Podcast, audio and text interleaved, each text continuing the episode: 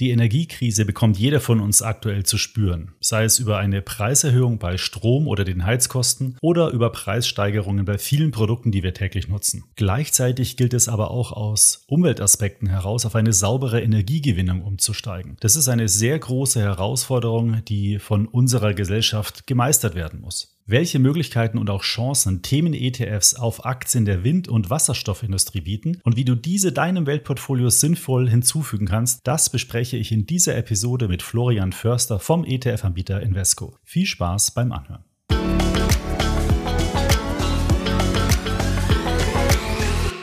Bevor wir jetzt in das Gespräch gehen, noch ein Hinweis in eigener Sache. Seit zwei Wochen gibt es auf dem Extra ETF YouTube-Kanal ein wöchentliches Programm. Ganz aktuell stellen wir dort drei ETF-Portfolios vor, die du einfach kennen musst. Wenn dir der Extra ETF Podcast gefällt, dann solltest du auch unbedingt bei uns auf YouTube vorbeischauen. Den Link findest du in den Show Notes oder bei YouTube einfach nach Extra ETF suchen. Ich würde mich wirklich sehr freuen, wenn du unseren Kanal besuchst und dann natürlich bei Gefallen auch abonnierst. So, nun gehen wir aber direkt in das Gespräch mit Florian Förster von Invesco. Hallo Florian, herzlich willkommen im Extra ETF Podcast. Schön, dass du die Zeit gefunden hast, mit mir heute über ja, Wind und äh, Wasserstoff zu sprechen. Hi Markus, freut mich mal wieder dabei zu sein. Ja, wir haben gerade gerätselt in unserem Vorgespräch, wie oft du denn schon bei mir warst. Wir sind zu dem Entschluss gekommen, dass es heute das dritte Mal ist. Ähm, mal gucken, ob das stimmt oder ob einer der Hörer irgendwie feststellt, dass es schon das vierte Mal ist. Mal gucken.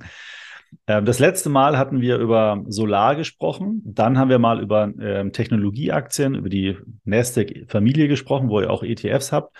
Und heute ähm, geht es um das große Thema auch nochmal Energie. Ist ja auch ein super ähm, aktuelles Thema. Energiekrise kriegt ja irgendwie jeder von uns zu spüren. Ich habe gerade heute von den Stadtwerken München eine äh, Strompreiserhöhung bekommen und da habe ich mir mal ausgerechnet, 100 Prozent ist es mehr geworden.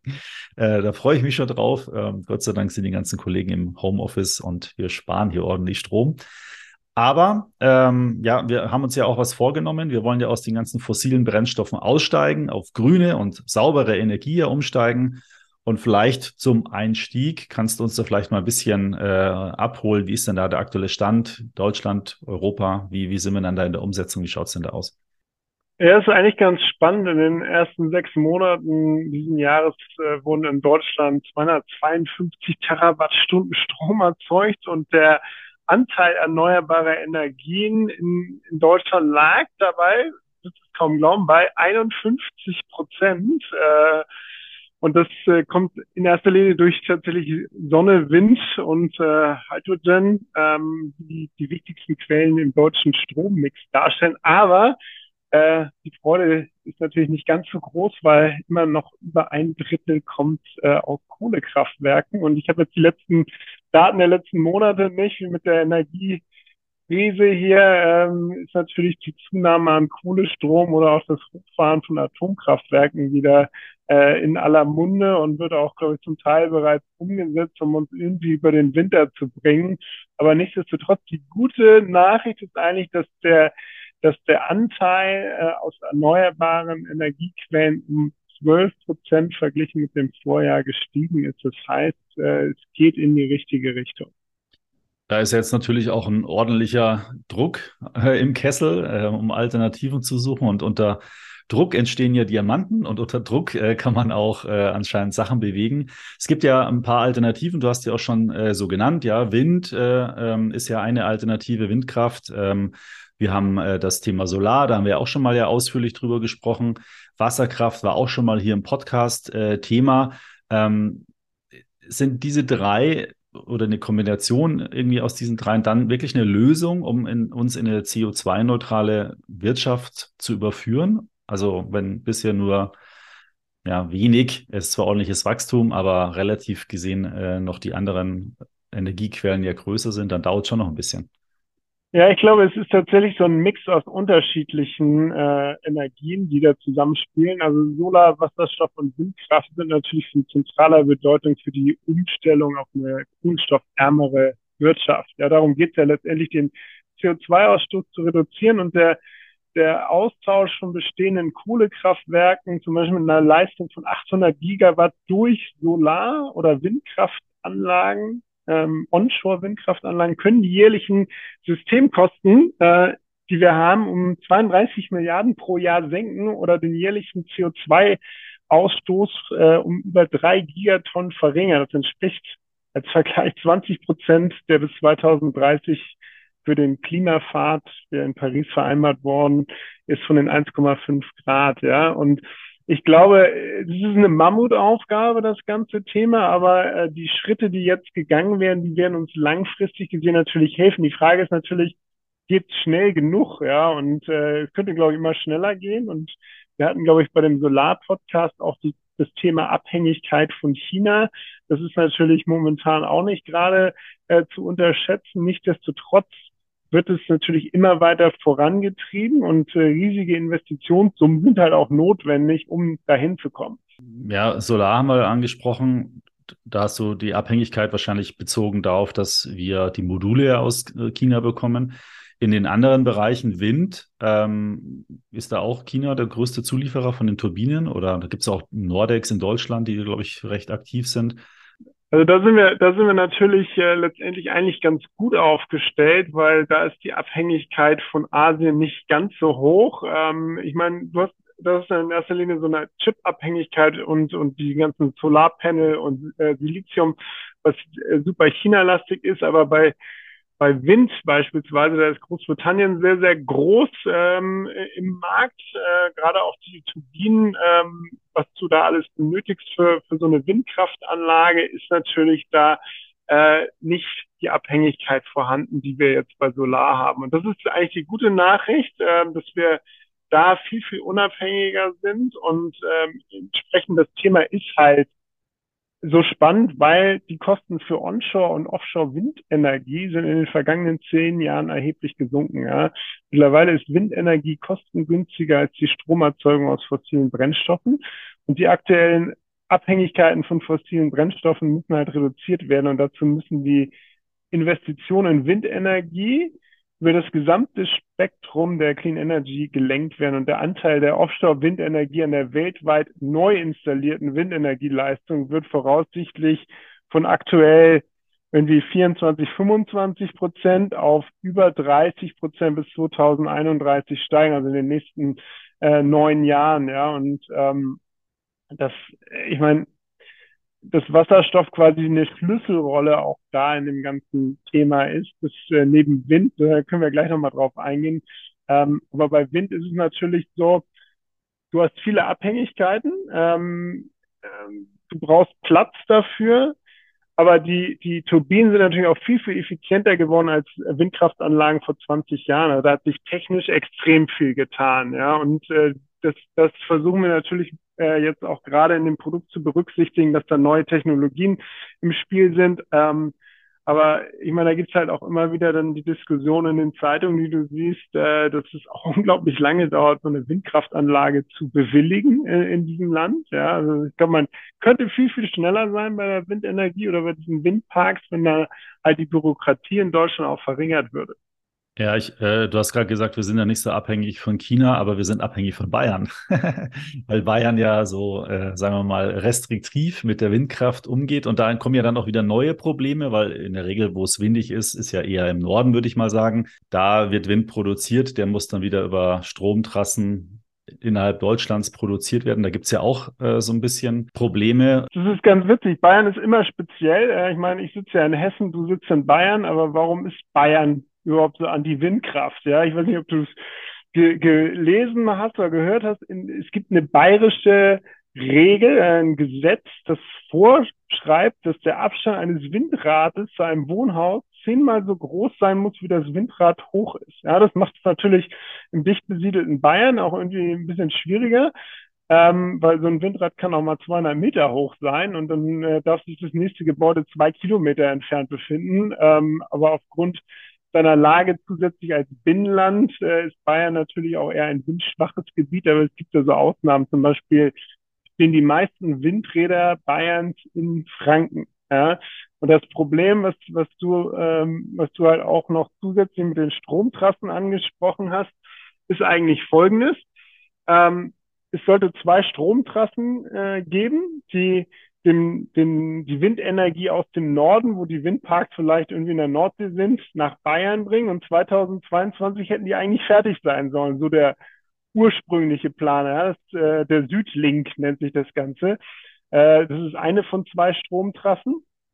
Ähm, warum ist es nicht passiert? Weil äh, das Ganze wurde dann unter, ähm, ich meine, es war unter Horst Seehofer, ähm, sollte 2013 in Gang gebracht werden, aber äh, gab es Proteste von, von Bürgern. Ähm, das Ganze ging dann vor Gericht. Dann äh, hat die bayerische Staatsregierung damals gesagt, unter Seehofer, äh, machen wir jetzt erstmal nicht. Ja, gab es 2015 hat man keine Notwendigkeit da mehr gesehen, weil wir hatten ja so viel äh, Gas und Öl. Ne? Ähm, und dann, dann wurde es gar nicht aufgenommen und jetzt ist klar, äh, 2022, das Ding steht immer noch nicht, aber nun soll es tatsächlich kommen ähm, und 2024, also wir reden immer noch von äh, anderthalb Jahren, äh, soll mit dem Bau begonnen werden ähm, und dann soll 2027 der Ostlink und der Südlink 2028 in Betrieb gehen. Ja, das heißt, auch da hast du eine Verzögerung von eigentlichen Livegang von über sechs Jahren, weil ansonsten hätte das äh, die Energie, die in der Nordsee produziert wird, schon längst in Bayern ankommen können. Aber aufgrund der äh, schlechten Infrastrukturprojekte der letzten Jahre oder Versäumnisse einzelner Regierungen ist das, äh, ist das leider noch nicht live. Ich kann es zum einen verstehen, ja, wenn man, wenn man jetzt in so einem idyllischen Häuschen irgendwo im Voralpenland sitzt, ja, und auf die Berge schaut, dann will man nicht unbedingt auf, äh, auf ein Windrad äh, schauen. Ich finde, komischerweise beim Meer finde ich, das schaut irgendwie, das in dem Meer fügt sich so ein Windrad irgendwie viel besser ein. Also könnte man genauso argumentieren, man sitzt da irgendwie und, am Strand und schaut auf den Windpark, aber irgendwie finde ich, dass sich das ein bisschen für mich gefühlt natürlicher anfühlt, ja, wenn man das mal so sagen kann. Aber wahrscheinlich ist es immer so, wenn man es vor der Nase hat, will man es nicht haben, ähm, wenn es vorher nicht da war. Und das sind halt die Probleme, die damit entstehen. Wie, wie fügt sich denn jetzt Wasserkraft in dieses ganze, äh, nicht Wasserkraft, Wasserstoff in dieses ganze Thema ein? Ich habe äh, gelesen, es gibt ja verschiedene Arten von Wasserstoff, grau, blü, äh, grau, blau, grün. Vielleicht kannst du das mal ein bisschen einordnen und welche Rolle oder spielt denn der Wasserstoff in dieser ganzen Energiewende, nenne ich es jetzt mal? Ja klar, also ich meine, mein, das Ziel ist vorgegeben, bis 2050 will die EU klimaneutral sein und ähm, Deutschland hat sich ja vorgenommen, äh, 2020 schon äh, bei der Wasserstoffenergie äh, die Nummer eins werden zu wollen. Ja, und äh, jetzt muss man sich überlegen, was, was ist Wasserstoff eigentlich? Ja, komme ich gleich zu. Und äh, was, was hat es mit den Farben auf sich? Ja, ich meine, ähm, Strom ist nicht immer die effizienteste Energiequelle und eine, Elektri eine Elektrifizierung ist auch nicht immer möglich. Deshalb kannst du halt nicht nur Wind und, und Solar nehmen, sondern äh, brauchst auch Wasserstoff. Und äh, grüner Wasserstoff könnte die beste Lösung zur Dekarbonisierung von von Schwerindustrien wie Schiff oder Luftfahrt sein, weil es eine, eine quasi saubere Energie- oder Wärmequelle bietet, um zum Schiff anzutreiben. Ähm, und im Vergleich zu anderen äh, sauberen Energietechnologien befindet sich Wasserstoff allerdings noch in einem sehr frühen Entwicklungsstadium. Da sind wir noch nicht da, wo wir sein müssten. Aber die Investitionen in diesem Bereich, die müssen natürlich dann entsprechend deutlich höher sein als bei, bei Solar oder, oder oder Wind, weil man natürlich da sich eine Zukunft von verspricht. Ja, und ähm, es gibt verschiedene Arten von Wasserstoff, die nach einem Farbcode klassifiziert werden. Du hast gerade schon äh, drei Farben genannt, es gibt noch mehr. Äh, der grüne Wasserstoff, also die unterschiedlichen Farben äh, oder Farbkategorisierung erfolgt danach, wie der Wasserstoff produziert wird oder welches Verfahren zur Produktion angewendet worden ist. Ja, und grüner Wasserstoff wird durch Elektrolyse, das ist äh, Aufspaltung von Wasser in seine Komponenten Sauerstoff und Wasserstoff hergestellt, ist damit quasi ähm, sauber, ja, also erneuerbare Energiequellen wie, wie äh, Windkraft, ähm, ähm, Wasserkraft und Sonnenenergie liefern den benötigten Strom, um das zu tun, um diese Aufspaltung zu machen. Äh, damit ist es dann quasi CO2-neutral und äh, hat einen sehr niedrigen Carbon-Ausstoß, wenn überhaupt. Und äh, es gilt damit quasi als sauber, hat allerdings einen sehr hohen Energieaufwand. Ja. Das heißt, du steckst auch wieder Energie rein, um Wasserstoff herzustellen. Ja. Da gibt es ähm, tatsächlich noch die Farben türkisen Wasserstoff. Das ist ähm, Produkt der Methanprophylyse, äh, Pyrolyse, sorry. Ähm, dabei wird das Methan in Erdgas, in, äh, im Erdgas in Wasserstoff und festen Kohlenstoff gespalten. Das ist also dann wieder fossiler Brennstoff. Da ist es dann nicht mehr so, ähm, äh, also es gilt immer noch als sauber, weil fester Kohlenstoff ein, ein Granulat, Granulat ist, das zum Beispiel in Bergwertstollen sicher gelagert und wiederverwendet werden kann und dadurch gelangt kein CO2 in die Atmosphäre. Ja, damit gilt türkiser Wasserstoff immer noch als sauber. Dann hast du dann noch, ähm, was hast du gesagt, grau. Ähm, der, der, der wird durch äh, Dampfreformierung äh, äh, hergestellt. Ähm, dabei entsteht sozusagen äh, aus, also du brauchst wieder fossile Brennstoffe wie Erdgas, Kohle oder Öl. Dabei entsteht ein Abfallprodukt, CO2, das äh, Wasserstoff halt. Was das, man eigentlich du, vermeiden will, ne? Was du äh, vermeiden willst und das ist nicht klimaneutral. Dann hast du dann natürlich noch, ähm, dann hast du noch Blau, äh, Pink und Gelb. Ja, ähm, Blau ist dann quasi so wie Grau, entsteht durch, auch durch äh, durch die, die gleiche äh, Technik. Allerdings wird das entstandene CO2 danach unterirdisch gelagert. Ja, das ähm, ist die CCS-Technik, also Carbon Capture and Storage, also äh, CO2-Lagerung und, und ähm, ja, Capture muss man jetzt übersetzen mit, äh, man, man hält es fest quasi, dass es nicht austritt und gelangt somit auch nicht in die Atmosphäre und ist daher auch klimaneutral.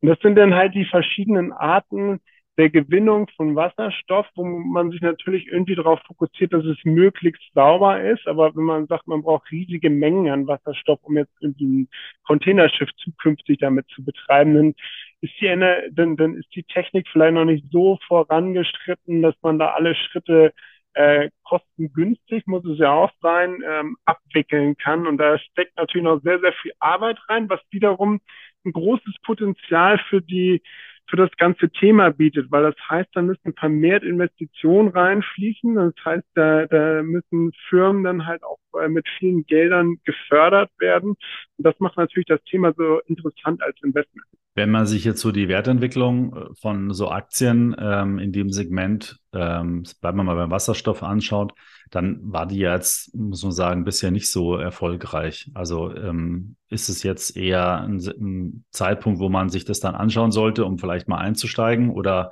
oder gibt's, ist es vielleicht auch eine Branche, die zwar wächst, aber da ist so viel ähm, Investitionsbedarf noch da und der Markt ist noch gar nicht da, dass, dass die Unternehmen eigentlich so noch gar keine Gewinne schreiben und deswegen auch nicht so wirklich, sagen wir mal, steigen können?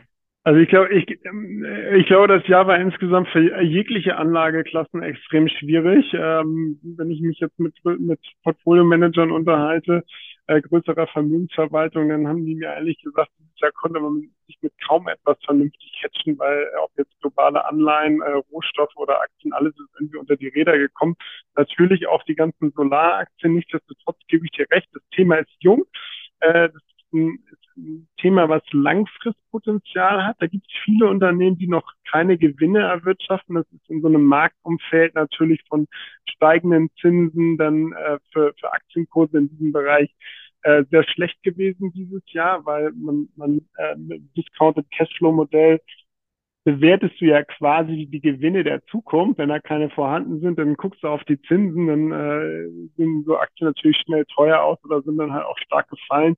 Ähm, nichtsdestotrotz nimmt sich die Welt ja dem Thema Klimawandel immer mehr an und verstärkt auch den Druck, da die Investitionen in die richtige Richtung zu leiten.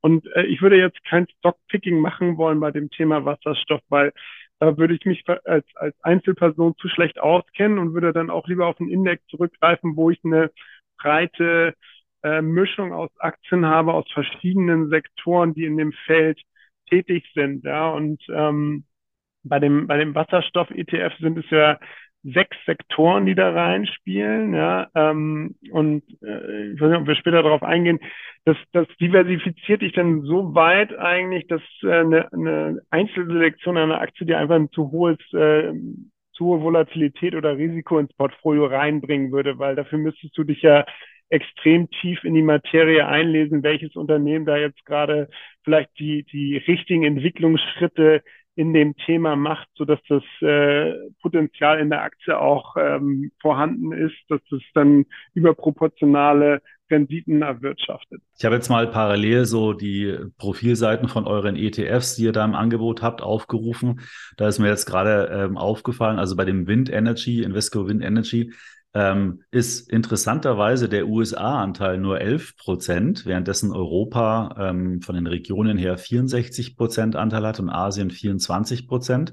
Fand ich ganz interessant, weil ähm, oft ist es ja so, dass man mit solchen Investments ja eher amerikanische ähm, Investments tätigt, aber ist anscheinend nicht die Unternehmenskompetenz von Amerika, ähm, im Windbereich aktiv zu sein. Ja? Und im, im Hydrogen ist es ähnlich. Da ist Europa und Asien sehr stark. Ähm, gut, äh, stimmt gar nicht. Europa ist äh, 50 Prozent und Asien und Nordamerika teilen sich die anderen 50 Prozent auf. Ist, ist das so bei erneuerbaren Energien, dass da Europa eher so einen Vorsprung hat, oder? Würde ich jetzt, äh, würde ich jetzt nicht so hundertprozentig unterschreiben, weil beim Thema Solar hast du dann wieder einen großen äh, China-Block äh, und, und dann Taiwan wegen, wegen den äh, Semiconductors drin. Bei Wind und Hydrogen gebe ich dir recht, da ist äh, Europa tatsächlich sehr, sehr stark äh, gewichtet. Äh, liegt zum Beispiel dran, wenn du in Wind reinguckst, ähm, dann, oder ja, wenn du in Wind reinguckst, dann hast du natürlich die, Firmen wie eine Nordex drinne, die auch irgendwie Weltmarktführer in dem Bereich äh, sind oder waren zumindest lange Zeit. Ja, äh, gibt so ein paar Briten, die, die größer sind. Äh, du hast Schweden drinne, du hast Niederlande drinne, ähm, du hast aber auch äh, aus Deutschland, das ist vielleicht überraschend, so eine SGL Carbon drinne, ähm, die äh, zuliefert, ähm, Bauteile. Und ähm, das ist natürlich etwas, wo wir auch gut drinne waren in der Vergangenheit, gerade beim Thema äh, Wind äh, siehst du natürlich auch die Dänen mit äh, denen drinnen, die, die da stark sind in dem Bereich. Und äh, diese Gewichtung findest du eigentlich wieder. Ich meine, du bist mit 14 Prozent in Deutschland investiert, äh, in dem Wind Energy ETF. Ähm, und danach kommt zwar die USA, aber dann hast du schon wieder Spanien, Niederlande, Frankreich, Dänemark, Italien mit drin. Das heißt, du bist da sehr europäisch ausgerichtet. Es liegt einfach daran, dass wir im Bereich Windenergie in Europa eigentlich äh, länger einen technologischen Vorsprung hatte, hatten und die Chinesen sich eigentlich sehr stark auf das Thema Siliziumchips, äh, Solarmodule, Wafer, die haben ja lange da subventioniert, bis dann auch die Solarbranche in Deutschland dann auch irgendwann nicht mehr vorhanden war. Das versucht man jetzt ja in Europa wieder auch ein Stück weit aufzubauen, wenn man sich die Abhängigkeiten doch nicht mehr erlauben möchte. Ähm, nichtsdestotrotz, das, äh, das ist halt in, bei, bei Wind nicht passiert, ja, und äh, das macht es halt auch so spannend. Und ähm, wenn du dir den Solar-ETF dann anguckst, dass du da, ähm, ich meine, da kriegst du 51 Werte in dem ETF, also bist recht breit diversifiziert. Die sind ähm, alle auch gleichgewichtet, ja? Oder habe ich das richtig? Genau, richtig. Das ist, das ist wie bei unserem Clean Energy ETF ähm, von Wilder Hill Index. Der, die haben extrem große Expertise bei so, sauberen Energien. Ähm, das Indexkomitee liegt halt einfach einen gleichgewichteten Ansatz, um eine Reduzierung des Konzentrationsrisikos herbeizuführen. Dann hast du ein quartalsweises Rebalancing ähm, das Indexkomitee trifft sich regelmäßig, um auf äh, die Zusammensetzung zu diskutieren und zu schauen, was muss rein, was nicht. Und du kriegst halt vier, vier Sektoren der Windenergiebranche rein. Das sind zum einen Windparks, ja, das heißt Windparkentwickler, hast du Ingenieurbüros drauf, spezialisiert sind. Ähm, dann hast du äh, Schwerpunkt da für Infrastruktur für Windparks, ja, also auch äh, sowohl onshore als auch offshore brauchst du natürlich da ein, einiges. Offshore ist natürlich noch komplizierter als onshore. Äh, vielleicht kurz zur Erklärung, onshore sind halt Wind, äh, Wind, äh, Windturbinen an Land oder in, in ländlichen und weniger besiedelten Gebieten. Offshore sind halt Windturbinen auf dem offenen Meer, entweder fest im Meeresboden verankert oder schwimmend. Und äh, schwimmt, wird halt immer, immer weiter ähm, erforscht, weil es halt leichter äh, zu realisieren ist, als da so eine äh, Windkraftrad auf dem Meeresboden zu verankern. Also das ist schon erheblicher Aufwand mit Bohrungen etc. Da brauchst du da große Schiffe, äh, die dann da wochenlang vor Ort liegen, um dann da äh, sowas zu installieren. Äh, das heißt, jetzt so in letzter Zeit, man forscht da sehr stark an schwimmenden Windturbinen. Da brauchst du natürlich auch irgendwie ein riesen Ankergewicht, weil äh, wenn so eine Turbine 200 Meter hoch ist, äh, und sich dann oben noch dreht, dann äh, sind das also auch enorme Kräfte, die da wirken. Ja. Ähm, neben den, das war einer der Sektoren, Windparks, dann hast du äh, Materialien, die äh, für die Branche benötigt werden. Also das heißt Unternehmen, die an der Gewinnung und Verarbeitung von Rohstoffen beteiligt sind, genauso wie Unternehmen äh, mit, mit seltenen Erden für Windkraftanlagen zu tun haben, genauso wie technisches Fachwissen bei der äh, Entwicklung äh, von alternativen Materialien für Windkraftanlagen. Ähm, als, als drittes Thema hast du dann so Innovation, ja, also Entwicklung von Techniken und Technologien, um das Ganze effizienter zu machen. Ähm, und als viertes hast du dann quasi eigentlich so das, das äh, Smart Grid oder, oder Leitungs äh, Stromnetz, was du benötigst für die, äh, um, um quasi dieses erzeugte Strom aus Windenergie weiterzugeben äh, oder auf, auf so kleinere Grids zu verteilen, um äh, auch die Speicherung zum Beispiel ist ein Riesenthema bei Windenergie, weil äh, ich meine, du kannst natürlich immer nur Energie weitergeben, wenn der Wind weht. Ja, und äh, da haben wir ja, da haben wir ja den Glück oder das Glück, ähm, dass Wind eigentlich eine Form von Sonnenenergie ist. Weißt du warum? Weil man es wahrscheinlich ähnlich speichert dann wahrscheinlich, oder? Nee, äh, Wind, äh, dazu muss man sich überlegen, wie, wie entsteht Wind? Wind entsteht vor allem durch die Erwärmung der Atmosphäre durch die Sonne, ja, und die erwärmte Luft dehnt sich halt aus und steigt nach oben und in Bodennähe entsteht Tiefdruck, ja, die kalte Luft sinkt halt ab und am äh, am Boden bildet sich Hochdruck. Und um den Druckunterschied zwischen den Luftmassen auszugleichen, strömt kältere Luft dorthin, wo warme Luft aussteigt. Und umso schneller das passiert, desto, und, und je höher die Temperaturunterschiede sind, desto, äh, und zwischen den Luftschichten sind, desto stärker äh, weht halt der Wind. Ja? Und ähm, das heißt, solange die Sonne scheint, werden wir auch immer Wind auf der Erde haben, die als, als äh, Energiequelle zur Verfügung steht. Ja? Und das macht es eigentlich auch wiederum so spannend, äh, sich unterschiedliche Regionen weltweit anzugucken, ähm, weil die Temperaturunterschiede können ja schon extrem sein auf der Erde. Ne? Ja, ja äh, auf jeden Fall. Und wahrscheinlich hat, spielt das Meer dann auch eine entsprechende Rolle, oder? Weil Wind, würde ich jetzt mal sagen, ist wahrscheinlich eher in den äh, Regionen mit Meer. Ja. Ja klar, also du, du hast genau, du hast du hast da natürlich immer den äh, großen Temperaturunterschied zwischen äh, zwischen dem äh, Land, äh, was, ans Meer angrenzt und dem Meer selbst und entsprechend da äh, baut sich dann natürlich entsprechend häufig unterschiedliche Druckgebiete auf. Das ist so ähnlich wie wenn du äh, am Gardasee bist, da hast du dann äh, Thermikwinde immer, die entstehen durch halt die die Temperaturunterschiede am Tag und dann weißt du eigentlich zu bestimmten Zeiten des Tages weht am Gardasee mehr Wind äh, und dann gehen halt die Surfer raus und, und Segler, weil sie genau wissen, äh, von, was weiß ich, äh, neun bis zwölf ist Thermik oder auch nachmittags. Äh, und dann hast du zwischendurch halt eine Phase, wo die Temperaturunterschiede ja sehr gering ist und dann weht es halt auch nicht. Und dann ist es wieder relativ äh, windstill. Äh, switchen wir mal weiter noch zu dem Wasserstoff-ETF. Der hat auch um die 50 Unternehmen drin, wenn ich das richtig weiß. Ähm, wie, wie setzt sich der so zusammen? Also was sind da für Unternehmen drin? Genau, also du hast ähm, bei Wasserstoff hast du 52 äh, Unternehmen drin und sechs Sektoren. Ähm, und, und da hast du dann halt quasi Brennstoff von Brennstoffzellen zu Herstellern von grünem Wasserstoff äh, oder Speicherung und Transport von grünem Wasserstoff.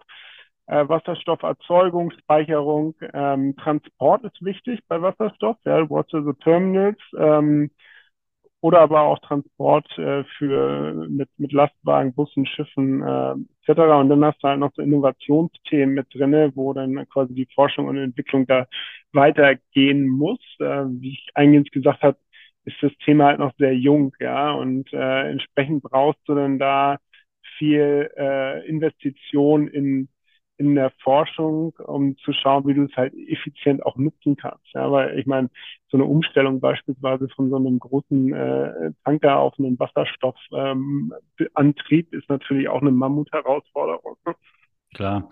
Ich, ich habe äh, im, äh, im Vorfeld mal ein bisschen Research gemacht. Das fand ich ganz spannend, weil es gibt ja beim Wasserstoff verschiedene ETFs. Und wenn man sich dann mal euren äh, mit den am Markt bestehenden auch vergleicht, dann ist mir aufgefallen, also A, bei euch ist die die Gewichtung natürlich anders. Die, ähm, ihr habt eine ähm, gleichgewichtet ähm, Gewichtung und dann bedeutet das, dass diese Top 10 Holdings, die wir bei uns ja auf der Webseite auch haben, ähm, deutlich niedriger sind äh, bei euch. Also sprich, die, die ähm, größten zehn Werte haben weniger Anteil am Gesamt-ETF sozusagen als bei den anderen Anbietern, die teilweise da extrem äh, konzentriert sind. Und was mir auch aufgefallen ist, ihr habt tendenziell mehr Mid- und Small Caps, äh, also mittlere und kleinere Aktien, äh, währenddessen die anderen, sagen wir mal, von der Tendenz her eher größere Aktien äh, haben. Das ist ja eigentlich vielleicht gar nicht so schlecht in dem Bereich, weil da ja auch die Innovation dann entsteht, oder? Ja, genau. Also wir versuchen halt mit den, mit den sechs angesprochenen Sektoren möglichst breit den, quasi dieses Segment abzubilden, weil ich meine, diese, diese ETFs, die wir jetzt aufgelegt haben mit Wind, Solar und Hydrogen, sind ja quasi eine Ergänzung zu unserem bestehenden Clean Energy Produkt, was quasi das Ganze abbildet und soll auch ein konzentrierteres Portfolio äh, abbilden in dem, in dem thematischen äh, Space der erneuerbaren Energien. Und wenn jetzt jemand gezielt was zu Wasserstoff sucht, dann willst du halt nicht äh, nach Marktkapitalisierung Index haben, wo dann quasi die Story auch schon gelaufen ist, sondern äh, durch die Gleichgewichtung kriegst du eigentlich eine schöne Mischung rein, dass du A, die, die Sektoren, äh, die, die, die sechs Sektoren gut berücksichtigt kriegst, bist gut diversifiziert und kannst dann halt aufgrund des Rebalancing auch mal den einen oder anderen äh, High Performer die Performance halt einlocken, ja, und dann äh, wird quasi gerebalanced in der, in der Gleichgewichtung und das macht es eigentlich super spannend, ja, weil Dadurch hast du nicht so eine Konzentrationsrisiko. Du sagst ja, die Top Ten, die sind ja wesentlich niedriger als bei anderen vergleichbaren ETFs. Und das ist etwas, was wir ähm, bei, bei all diesen thematischen äh, sauberen Energie-ETFs gemacht haben. Ja, deshalb äh, mit Wilder Hill lange Erfahrung gesammelt. In den USA ist, äh, sind die Produkte ja äh, mehrere Milliarden schwer. Ähm, da besteht die Kooperation schon viel länger und in Europa ist das Thema halt noch super jung. Also wie gesagt, wir haben das ja erst im September gelauncht, die beiden. Ähm, die müssen jetzt erstmal Assets sammeln. Das ist immer natürlich etwas, was Zeit braucht, aber wir sehen das halt als sehr, sehr langfristige Story für den, für den Anleger, ja, weil wir versuchen natürlich äh, Themen hinzustellen, die lange, äh, langen Zeitwert haben, ähm, wo man sagen kann, das die Zukunft und da ist nicht die Story schon äh, gelaufen und äh, wenn ihr einsteigt, äh, dann ist, ist quasi die Performance schon an euch vorbeigegangen. Und das kriegst du halt mit so einem gleichgewichteten Index toll hin. Ähm, bist halt breit diversifiziert und nimmst halt wirklich das volle Potenzial mit.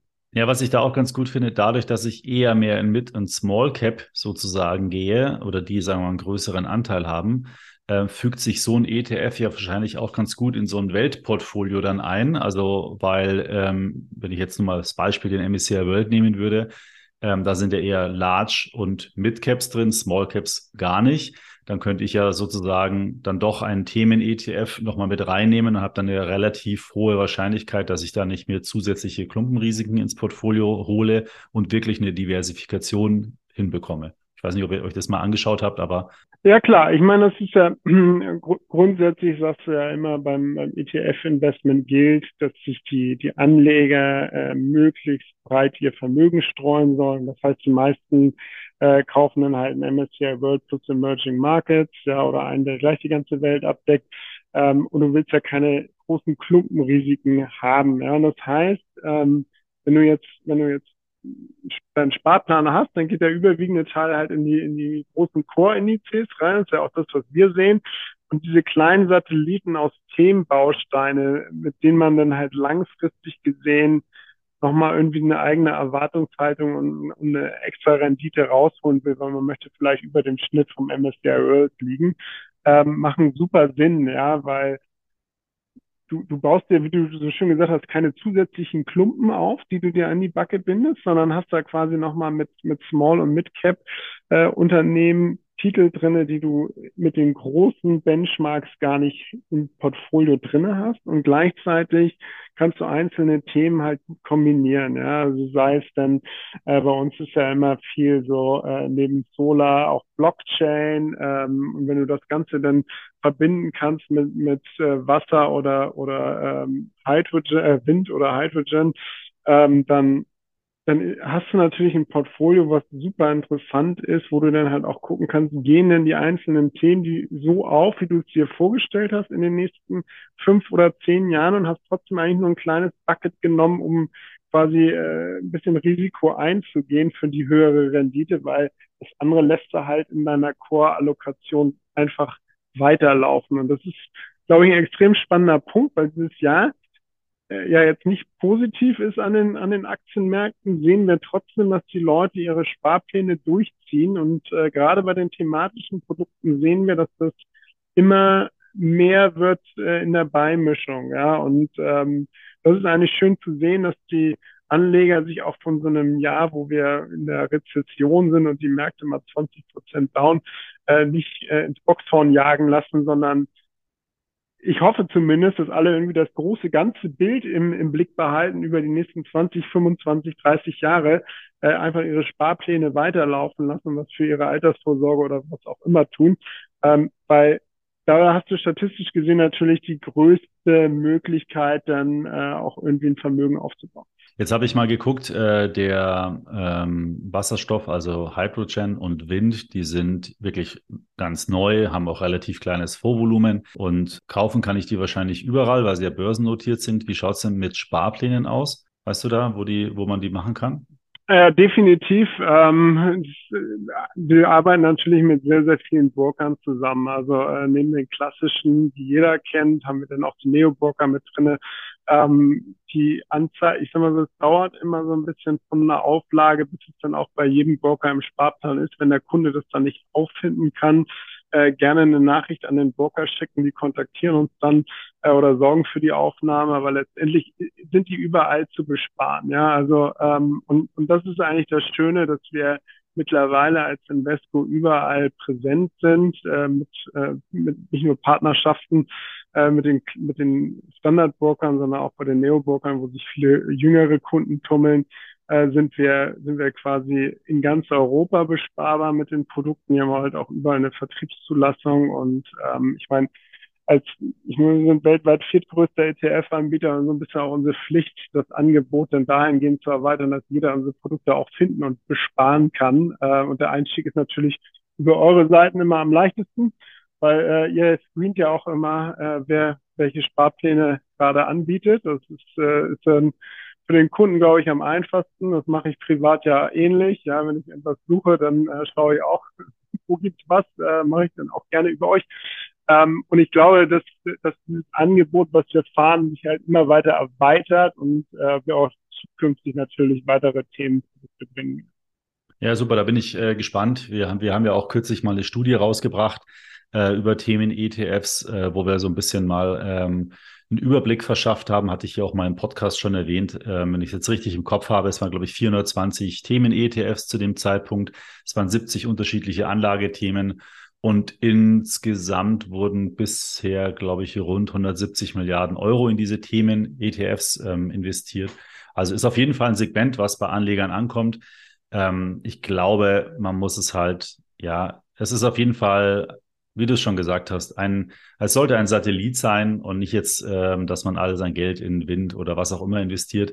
Äh, da muss man schon ein bisschen näher dranbleiben, ähm, hat aber trotzdem die ganzen Vorteile von dem ETF. Man hat eine Diversifikation, man hat relativ günstige Kosten, auch wenn sie ein bisschen vielleicht teurer sind als bei klassischen Indizes.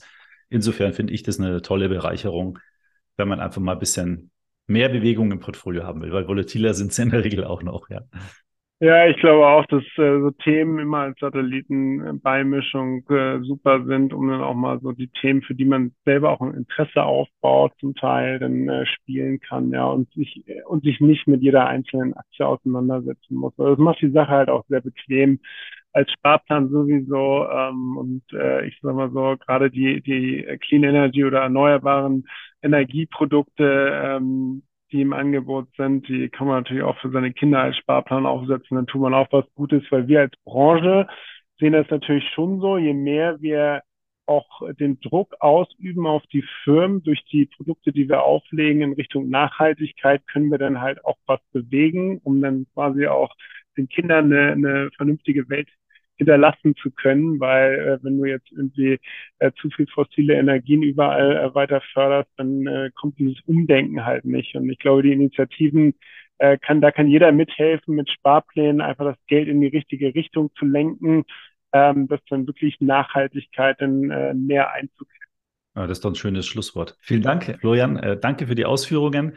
Ist, glaube ich, ein spannendes Segment. Muss man sich wirklich damit auch ein bisschen näher beschäftigen. Ähm, steckt viel mehr drin eigentlich. Wenn man jetzt sagen würde, Wind-ETFs, ja, da sind halt Windräder, aber es ist ja, stimmt ja gar nicht, haben wir erfahren gerade. Das ist viel, viel mehr. Ähm, die ganze Wertschöpfungskette wird da eigentlich irgendwie abgedeckt und bei Wasserstoff ist es genauso, bei Solar auch. Also es lohnt sich da auf jeden Fall mal reinzuschauen aus meiner Sicht und äh, da danke nochmal für die Ausführungen und ja, vielleicht kommt ja irgendwann mal ein neuer Themen ETF von euch, dann bist du herzlich wieder eingeladen, dann quatschen wir über das nächste Thema. Äh, macht mir immer sehr viel Spaß mit dir. Vielen Dank. Hat mir auch Spaß gemacht, Markus. Vielen Dank. Ciao, tschüss. Ich bedanke mich für deine Aufmerksamkeit und die Zeit, die du dir für diese Episode genommen hast. Wenn dir mein Podcast gefällt, dann empfehle ihn doch bitte einer guten Freundin oder einem guten Freund weiter. Und wenn du den Podcast über die Apple Podcast App oder Spotify hörst, würde ich mich dort über eine Bewertung wirklich sehr freuen. Hör doch auch gerne mal in eine meiner anderen über 120 Podcast-Episoden rein. Da ist sicher das ein oder andere Thema spannend und nützlich für dich. Bis zum nächsten Podcast. Ich freue mich, wenn du da wieder reinhörst.